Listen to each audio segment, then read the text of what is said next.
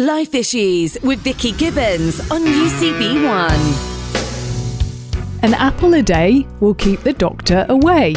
And if only it was that easy to have a clean bill of health. Due to coronavirus, many of us have thought more about our health than ever before. But before the pandemic, in the UK, we were already facing an epidemic because of obesity, with a growing number of children and adults being overweight. What's happened to our relationship with food? How, as Christians, should we be thinking about our bodies? How do we help ourselves and those we love when it's such a sensitive and complex issue? I'm Vicky Gibbons, and Dr. Mark Daly is a consultant physician with an interest in diabetes, nutrition, and obesity, with more than 25 years' experience in these fields. And he joins us for today's Life Issues. Can you help us define what we mean by obesity? Because we talk about being overweight, but then there are all sorts of body types. I think of members of my own family who we once would have described as being big boned, but clearly that's not a medical term. So for me, obesity is the point at which somebody's weight has a biological impact on their health. And that can be physical, predominantly physical, but it can also very much be psychological. I'm not talking about things like anorexia, where people have a disordered view of their own weight, but at a point at which um, their weight is above a level at which uh, which is optimal for their health. That would be my main principle behind why should you define obesity is related to the health risk of being overweight. Now, more specifically, we tend to define that by body, body mass index, which is simply a mathematical equation between your height and your weight. Now, um, that has some imperfections, uh, but broadly, it's a very good starting point. And certainly, there are very few people who are um, fully healthy in terms of their weight when they reach a body mass index of 30, which is the definition of medical definition of obesity. So, I am someone that I'll be honest engages with stones and pounds. Body mass index isn't something that I am familiar with. However, if you go on the NHS's website, there is a BMI calculator which is extremely helpful. But that maths behind BMI, explain a bit more so that we can understand. Because from the patients that you have seen over the many years, how much does the public engage with the whole idea of the body mass index? Patients engage with it very well because quite often it's used to set criteria for treatments, whether that's surgery or whether that's access to medication. So they're aware of it. And for want of a better word, the worried well, a lot of people will be acutely aware of their body mass index. So I would say a lot more people now um, are aware of it. Um, people are comfortable with the idea of what their weight was when they were most happy with their weight. So a lot of people say, when it was 18, it was great. I could eat what I wanted. I was nine and a half stone and I felt really well at that weight. And that's not a bad starting point um, for when you're talking to people about their aspirations and why they want to lose weight. You know, when did they actually feel good about their weight? Here in the UK, we know that this is an epidemic. The scale of the problem is ever increasing.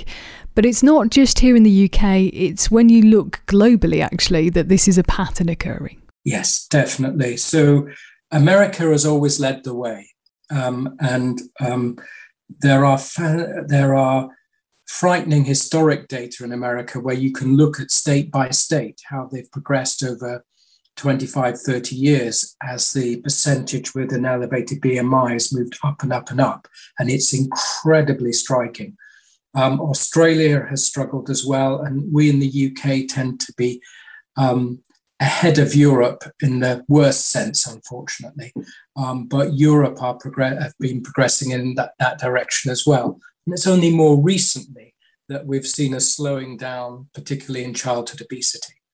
Um, and with this, we've seen a massive increase in diabetes in the time that I've been practicing, which is uh, uh, nearly 30 years.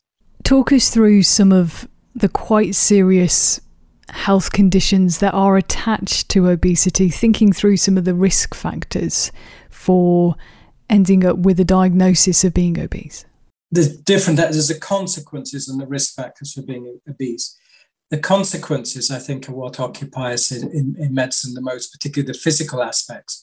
But I think we neglect people's emotional health as well. So the predominant risk factors are around heart disease, and people know about that. And people are now better informed and they know about diabetes. Although it should remember that type 2 diabetes occurs across a very wide range of weights and body mass index, and relatively modest increase in, in weight will increase your risk of diabetes.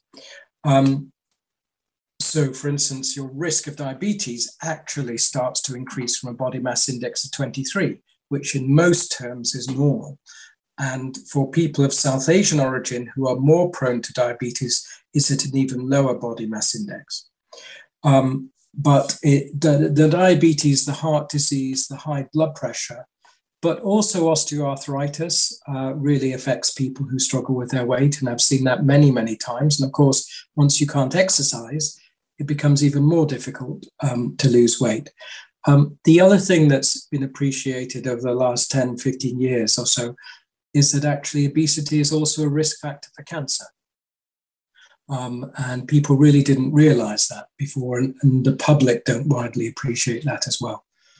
And for more than a decade of doing obesity clinics, I also know how distressing psychologically and emotionally people feel about uh, obesity um, and also um, their acceptance in society sometimes. Because it is such a visible health problem, because the numbers are increasing, have you seen attitudes in patients shift over the last couple of decades as you've been working in this area? So, um, I've seen the public as a whole normalize to relatively high body mass index. Um, quite often in the past, when I've done research into nutrition and how to help people lose weight, when you approach people at a range of unhealthy body mass indexes, they're actually quite shocked when you introduce the idea to them that their weight might be unhealthy. And when you show pictures of overweight people to the general public, they will tend to refer to them as normal, even when they're at a body mass index of, say, 30. Um, so, as a whole, we have got used to seeing each other being heavier and have normalized to it. Um, as a whole, people have better recognized the health problems associated with it. Um, but people really, really struggle to do something about that and to either change their lifestyles and or to actually lose and sustain weight loss. I often tell my patients when I'm saying, they say, look, I'm really struggling with this. I don't seem to be able to do it. And I say, it's because you're doing something that is very, very hard. If you look at success rates for giving up gambling, giving up drugs, giving up smoking, they are far higher than successful weight loss. So we should never judge people for their weight, and we should never judge, we should judge people anyway for many, many reasons, but we should never judge people because it is so hard. Um, uh, and the body fights you very hard when you try to lose weight. And you mentioned there examples of smoking, examples of you know addiction to gambling. Is it that ultimately we cannot live without food, which is part of the challenge that we are always going to have some kind of relationship with food, which makes it such a such a challenge for individuals? Yes, so the, the body has the body is beautifully made and the body has many, many mechanisms for preserving weight. If we lived in biblical times, then obesity was not an issue. We'd be much more worried about starvation. And we needed those same mechanisms to help survive.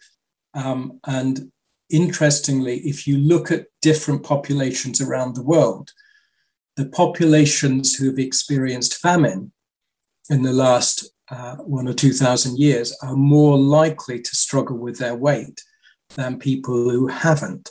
So, um, uh, um, And that's likely because famine will tend to select people who are more likely to put on weight who will survive. So, over the last couple of thousand years, we have ended up in some parts of the world with populations who are selected to gain weight. Um, and that can be very difficult. And that's because the genes, uh, uh, we all have very different genes, and some genes will predispose people um, to gain weight. In Life Issues today, we wanted to set aside time to explore an all too common problem in the UK with around one in every four adults and around one in every five children aged 10 to 11 now obese. Dr. Mark Daly is helping us to think both biblically and medically about our response and the need to prioritise healthy living. Now, you mentioned that idea of our genetical history having an impact. What are the problems feed into this situation of, of why we have so many obese people, particularly if we look to the UK situation at the moment? It is definitely very, very complex. And for every individual, the story will be different. I have seen the tragedy of uh, people who've been abused in childhood struggle with their self image and become obese for psychological reasons in adulthood.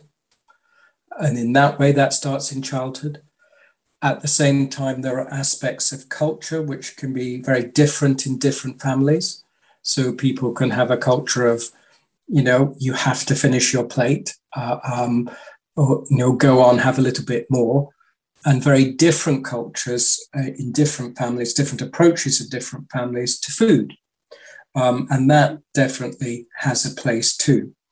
Um, but there is, in the sense of it staying childhood and genetic, there has been really surprising research showing that if twins are separated at birth and you separate identical and non identical twins, the identical twins, this is like adoption studies where they've historically followed up people who've been adopted, and that in adult life, the um, identical twins have been incredibly close in weight to each other, despite being raised in completely different families. So there is no one answer for all of this. We can say it's about how we live modern lives, and there is truth in that. Uh, we can say it's about psychological issues, and there is truth in that. But there is also uh, very much a component that how we are made and how we are different from each other will make us more likely to be overweight or not. That's fascinating what you shared about that study involving the twins. I wonder if we take, for example, first of all, then, the idea that our lifestyles have become more sedentary. We've moved towards a knowledge based economy.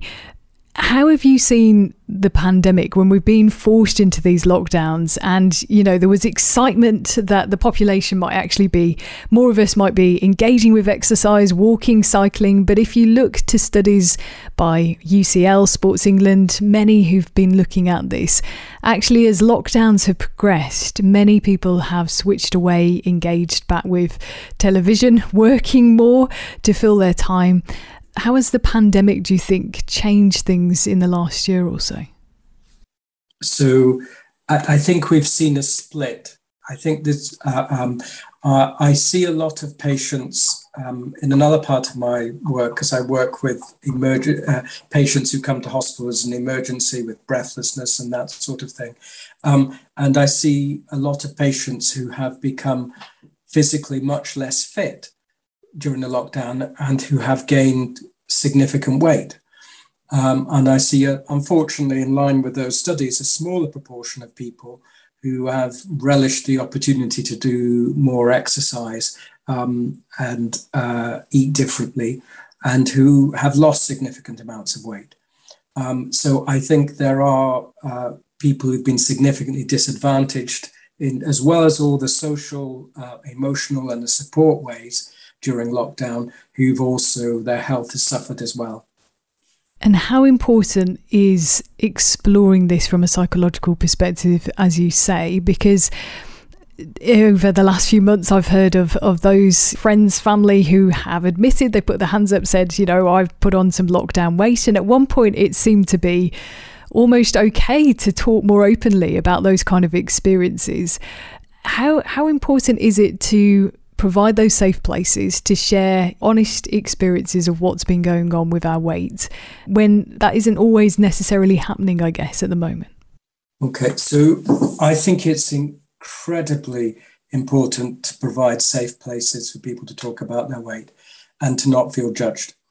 Because you have to think about what happens when people feel judged or feel unable to talk about it, as they will go into denial.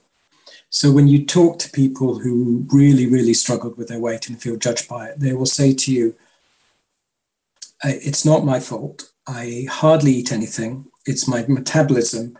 And that's why my weight isn't coming off. And for them, that's a defense mechanism. And that's a defense mechanism to not be judged by other people. Um, and in one way, that's positive. In another way, it becomes a barrier to them losing weight because they no longer see um, exercise or uh, the way they eat as a means of losing weight because it's become separate. It's become how should we, we're pocketed or boxed into the idea that it's about the metabolism, whereas in reality, um, it might be about their genetic natural appetite and a little bit about their metabolism, but predominantly it will be about their lifestyle. Um, I should say, though, that from my experience of seeing such a wide range of people over a long period of time, that I honestly believe that people have different appetites and different levels of hunger in different situations. Um, and um, there is good evidence to support this when you look at people or teenagers who, for instance, who tend to be um, uh, overweight. Um, if you give people, they, they, they did a study where they gave people drinks, some with calories in, some not, but they were disguised. And then they let people naturally eat what they wanted to eat. And the people who were slim naturally reduced what they ate by the amount was in the drink. Their just physiology seemed to work so well that their appetite naturally responded. And if they'd had a high calorie drink, even though they didn't know it, they reduced what they ate at the meal. Whereas the people who struggled with their weight seemed to respond in the opposite direction and didn't restrict their food intake, and if anything, ate a little bit more. So um, when we're thinking about people's psychological health and things like this, we have to think about uh, how we understand why they're in the position they are and support them. But in particular, coming back to your point about people need to feel safe to talk about their weight because we are all different. We're all the weight we are for different reasons. And the important thing is not how we got there. The important thing is about how we support each other to do something about it. What about nutritional education in this? I was just thinking about you saying about, you know, the amount of calories in the drink there. The latest report from the Food Foundation was suggesting that 16% of children's veg intake coming from things like pizza and baked beans. And yet, I think if you asked many people, they understand this idea of get you five fruit and veg a day, but clearly it's not always happening in everyday lifestyles in family situations either. No, and and sometimes it's maybe it's about protected time to cook, to live as a family. Uh, um, and um, some people don't necessarily have the cooking skills. And when we take people into groups and, and start to uh, teach them about nutrition and different ways of living, our dietitians will tell you that there are, for many people, um, paradoxically, the people who are struggling with a high food intake actually struggle with cooking skills That's for some of them. And that narrows their choices because most or many aspects of packaged or processed food um, tends to have what we call a high energy density. And what we do know is that the higher the number of the cal- more calories in something per volume, the more difficult it is for us to control what we eat. And so, therefore, cooking your own food and being a low energy density, i.e., lots of fresh uh, vegetables in particular, um, uh, makes it uh, easier for us to control our weight. Um, but some people don't have those skills, and some people in their families that they live don't have access to that lifestyle or that way of eating. And in some cases, it's also about poverty. And it's a combination of the poverty and skills. People will say to me, I can't afford to eat well because this type of food is so expensive, or this low calorie food is expensive, uh, um, and for reasons like this. The reality is that with the right education and support from professionals, that that's not the case, and you can eat healthily and eat cheaply. But it's a common myth that that's not the case, and it's another barrier that people see. So, yes, do we have to help our children eat healthily? Um, uh, absolutely. Um, I I am fortunate in that my I, we live in a um, in a diverse, slightly diverse, not ethnically diverse, but culturally diverse household, and that my wife is French, um, and who comes from a rural French family where there's a very strong tradition of um, fresh vegetables and fresh food um, at every meal. And in a traditional French household, you would quite often get your five portions of fruit and veg at one meal, let across the, let, a, let alone across the whole day. But I didn't have the privilege of that upbringing when I was a child, and I think a lot of people, particularly in deprived environments, don't either. So yes, it's a really important public health message. We've seen public health campaigns around things like reducing salt in our diet, also what's happening with sugar, particularly when it comes to drinks, fizzy pop, also breakfast cereals. What is the role of food companies in this as well? And I guess, do they have, do they take seriously an ethical duty to their customers? When you see our supply chains more and more are dominated by larger companies rather than kind of local, smaller companies that might have the opportunity to think more ethically. So, yes, and I think it, it it's very diff- difficult because there is such a conflict of interest. So, when I talk to a group of patients or patients and they say, right, how do I eat more healthily for somebody who struggles with their weight? I will say, eat less, first of all, just as a general principle, eat less. Eat less salt, because that's made a fantastic difference to blood pressure and ischemic heart disease around the world. Um, and then as after that, then I then say eat less fat, particularly animal fat. Um, and then after that, I actually say eat less processed food because when you make your own food from fresh, you have a much better understanding of what is in it. And um, it, it, it is a very often much lower energy density um, because you control the amount of oil that you put in.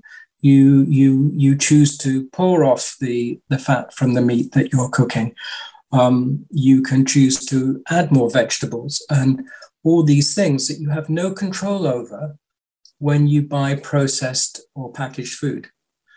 And that's difficult because for food companies, because they don't, with some exceptions, they don't make money from, from supplying raw um, materials, if you like, raw, you know, raw ingredients for food. So there will be a conflict um, uh, because of that. Um, but I think they have made great differences. They've reduced the salt intake considerably through regulation. They're now reducing the sugar intake. And I think that is going to make a difference. Other action the government have most recently taken uh, to do with TV ads, obviously being banned pre nine o'clock now when it comes to certain types of junk food. How big an impact do you think that policy move will make? Uh, this is a pretty controversial area. Uh, uh, um, ultimately, people will only advertise if they're thinking that their advertising has an effect.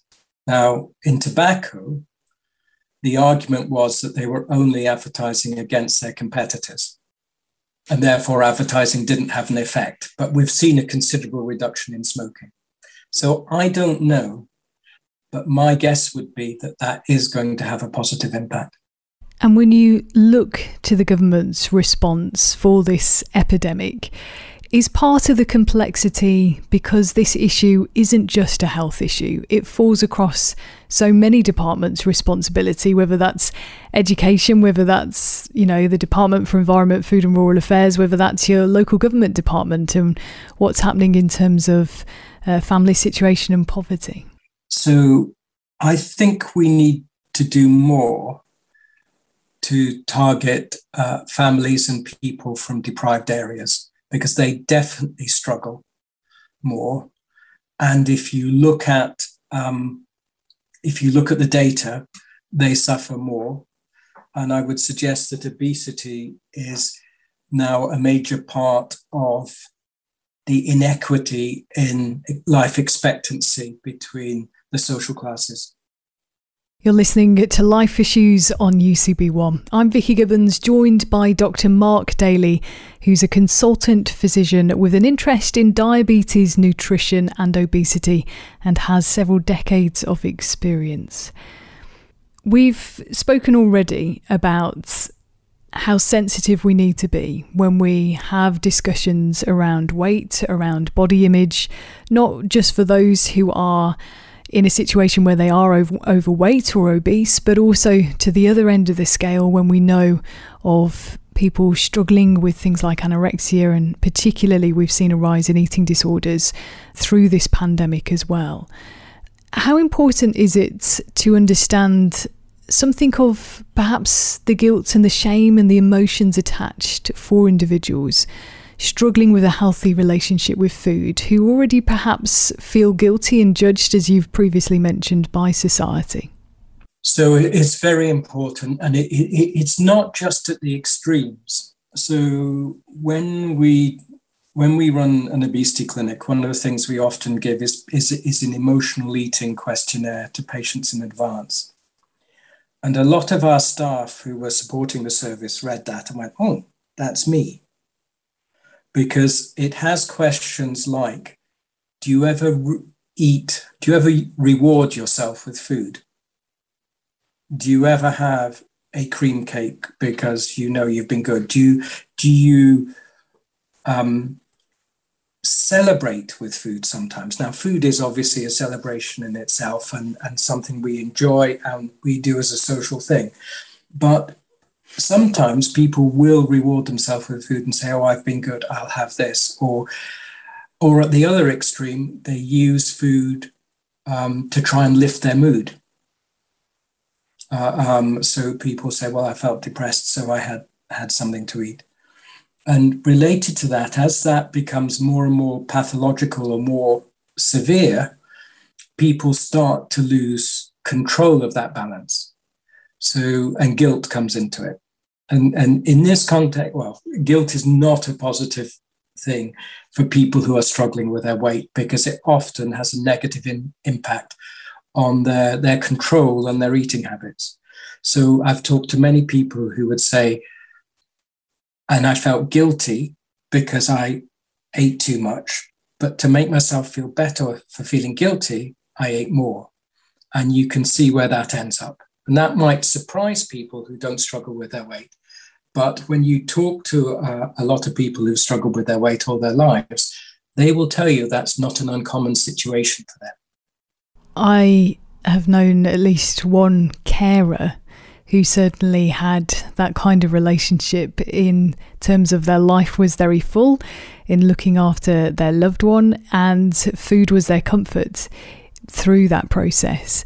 I wonder as well about that relationship, I guess, with children when we reward good behavior with food.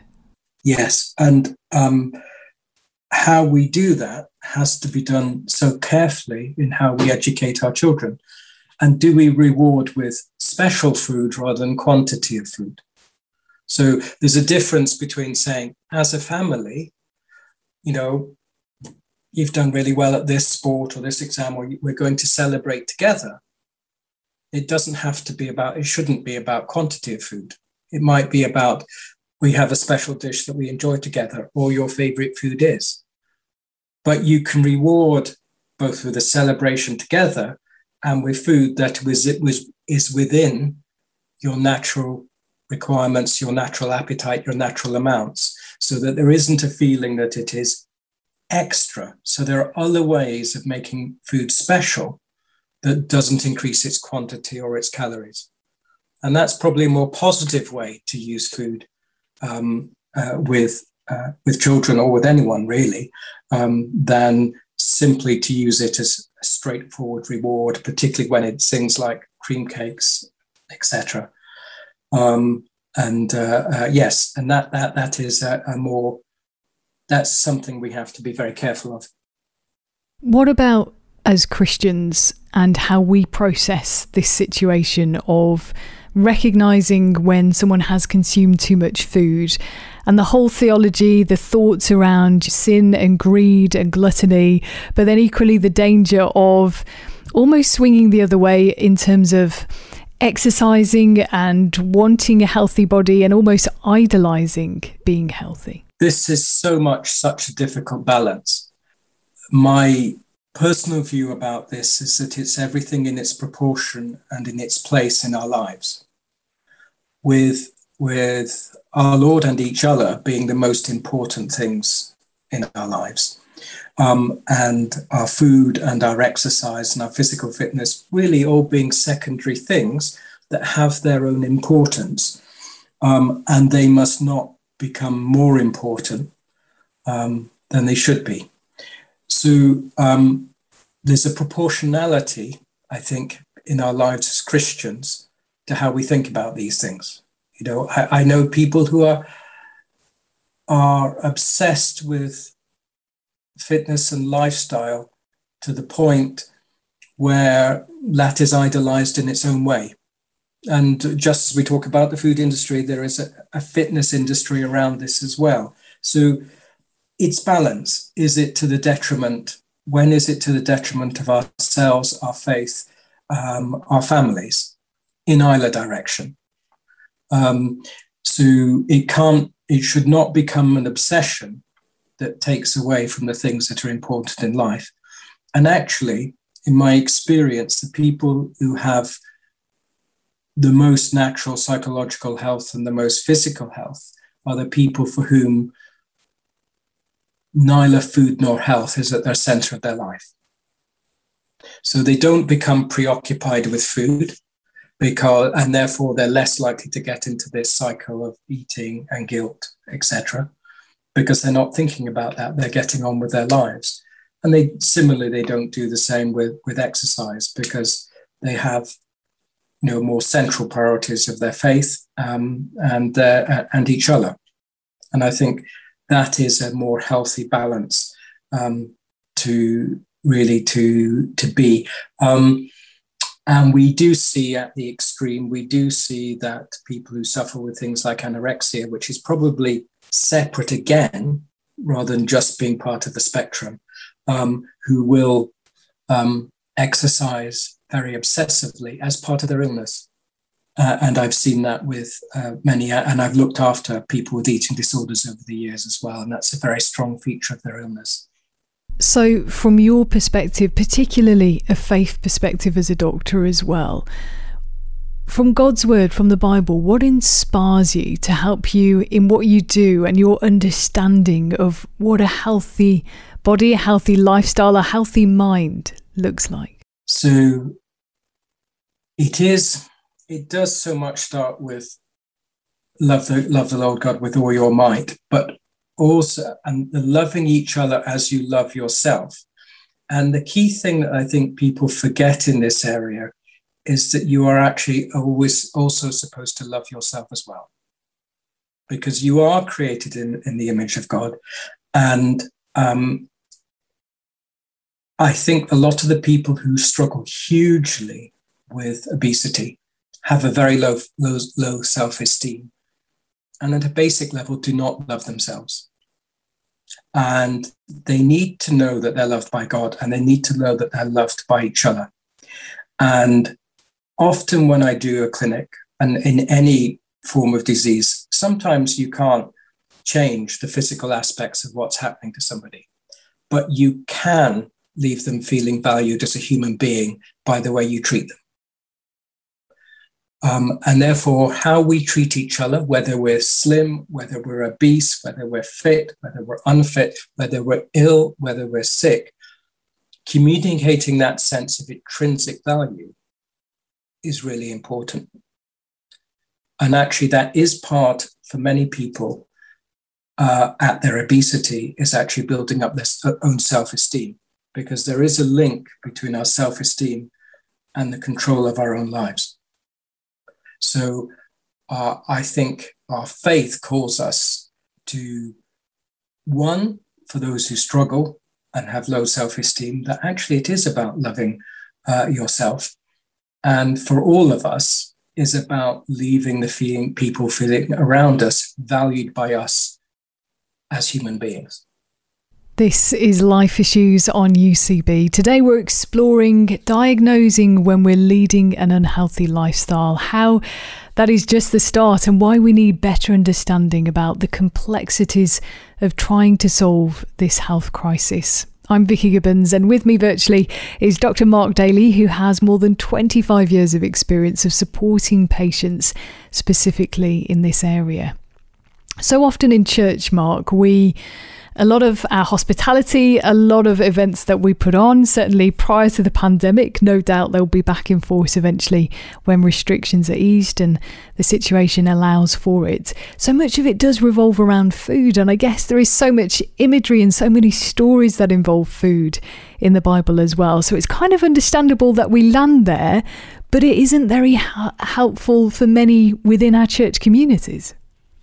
Yes, and that that's about offering choices, and again, part of the culture we live in. At, at, remembering that a lot of the times that we read about in the Bible was that uh, Jesus was sharing food, sharing drink uh, with the disciples, with other people.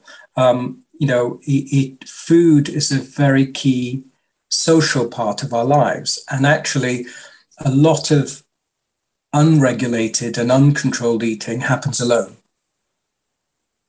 So um, I think actually eating together is a positive thing. But I think we also have to think about the type of foods we prepare, the type of proportions that we, we offer, and that there is a selection and choice for people. Uh, um, because there is this sense of, of naturally we our, our celebratory foods are often very high in calories. Um, uh, and and therefore the proportions need to be portions need to be that much smaller. So that is something that we need to think about as a community. What else can we be doing, and especially maybe when it comes to teaching within church about healthy lifestyles? So we have an opportunity to offer um, offer help to people. I, I would love to know how many churches in the UK have specialized groups that support people with their weight in a positive way um, that also promotes self esteem and yet has a, a level of um, the right level of education for the people um, who are attending. Um, in a hospital environment, uh, myself and uh, the dietitians for, for several years ran successful um, uh, weight loss groups for staff. Um, because something we didn't touch on, but people who work shifts, it alters their physiology and they really struggle with weight. So a lot of people who work nights and a lot of people, a lot of nurses struggle with their weight, probably in part because of that. And I think that's not that's not widely acknowledged. So that's something that the hospital offered. And I would love to see that. Um, I'm sure many churches do, but that's an opportunity to work with the people in the church. Because if you start saying to people and saying to a congregation, would anybody here like help with controlling their weight or losing weight? You will find that a pretty high proportion will say yes. And therefore, there's the opportunity in a faith environment to, you know, um, to support each other. So I think that, but again, it's supporting each other without judgment um, and making it a positive thing. And as you say, it's about ensuring that those who are leading such groups have the right training, which is an interesting question, isn't it? How accessible that kind of understanding and knowledge that's required, how accessible training is for church communities. Yes, and that that's something that um, uh, could be really be done in a positive way. And I, I suspect in most churches there will be some health professionals with training and knowledge in this aspect who can help or support, or that, that larger churches are able to offer training packages to people who want to offer that support. I wonder if you could speak to perhaps the mum today who has a teenager and they're worried about their weight, or indeed an adult who's been listening to this conversation and perhaps feels that they're too far down the line with their lifestyle, being unhealthy to make a turnaround moment, what would be your advice to either of them? So, I think the first the first thing to say is that um, I've worked with people at all stages of their lives who've achieved weight loss and benefited from that weight loss and that as little as 5% of your weight makes a difference to your health. Um, uh, and that sort of weight loss is achievable at, at any point in life. So being too far down the line, I think, is, isn't uh, um, uh, isn't an issue, uh, um, except at the very end of end of life, where often the problem is more of gaining weight.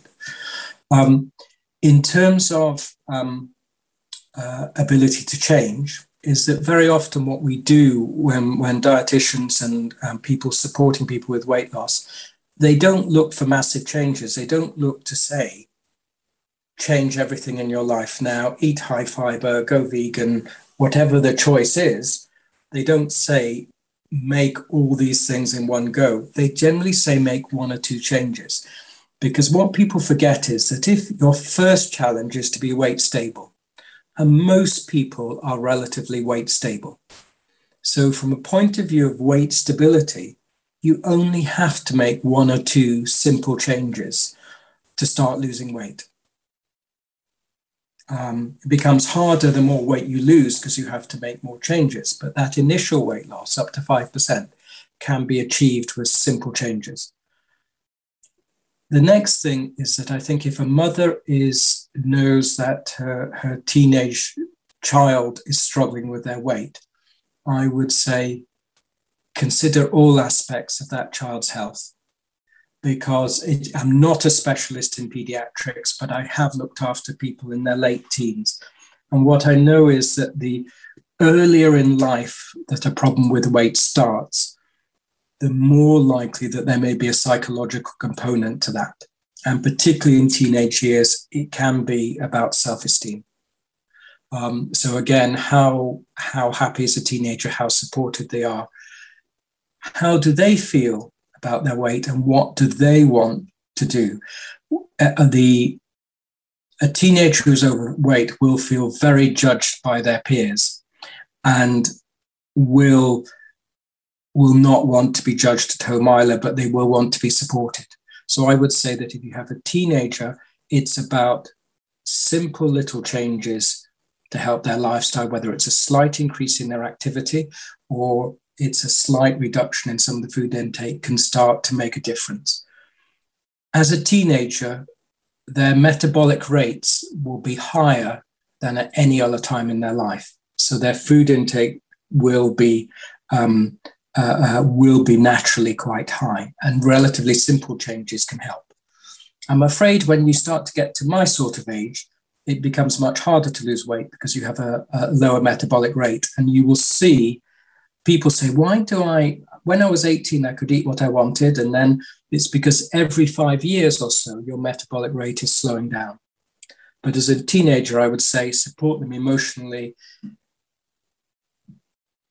that they feel loved and that they feel valued, and then understand them as much as they can in terms of their self esteem, and then explore what they want. The pandemic has been a wake up call for many people to actually remember what a gift health and life is. Do you see this as a potential moment for real inroads into tackling the obesity epidemic in this country, or do you see just an ongoing, upgoing trend in our obesity rates in the UK? I think it's a tremendous opportunity. My worry is that it may have served the wealthier or the higher social classes amongst us more than the more deprived. And um, uh, I've seen amongst patients, I've seen amongst colleagues that people who the pandemic has forced to work less have taken the opportunity to look at their lives, take stock, increase their exercise, size, take up new hobbies, and that's been very positive.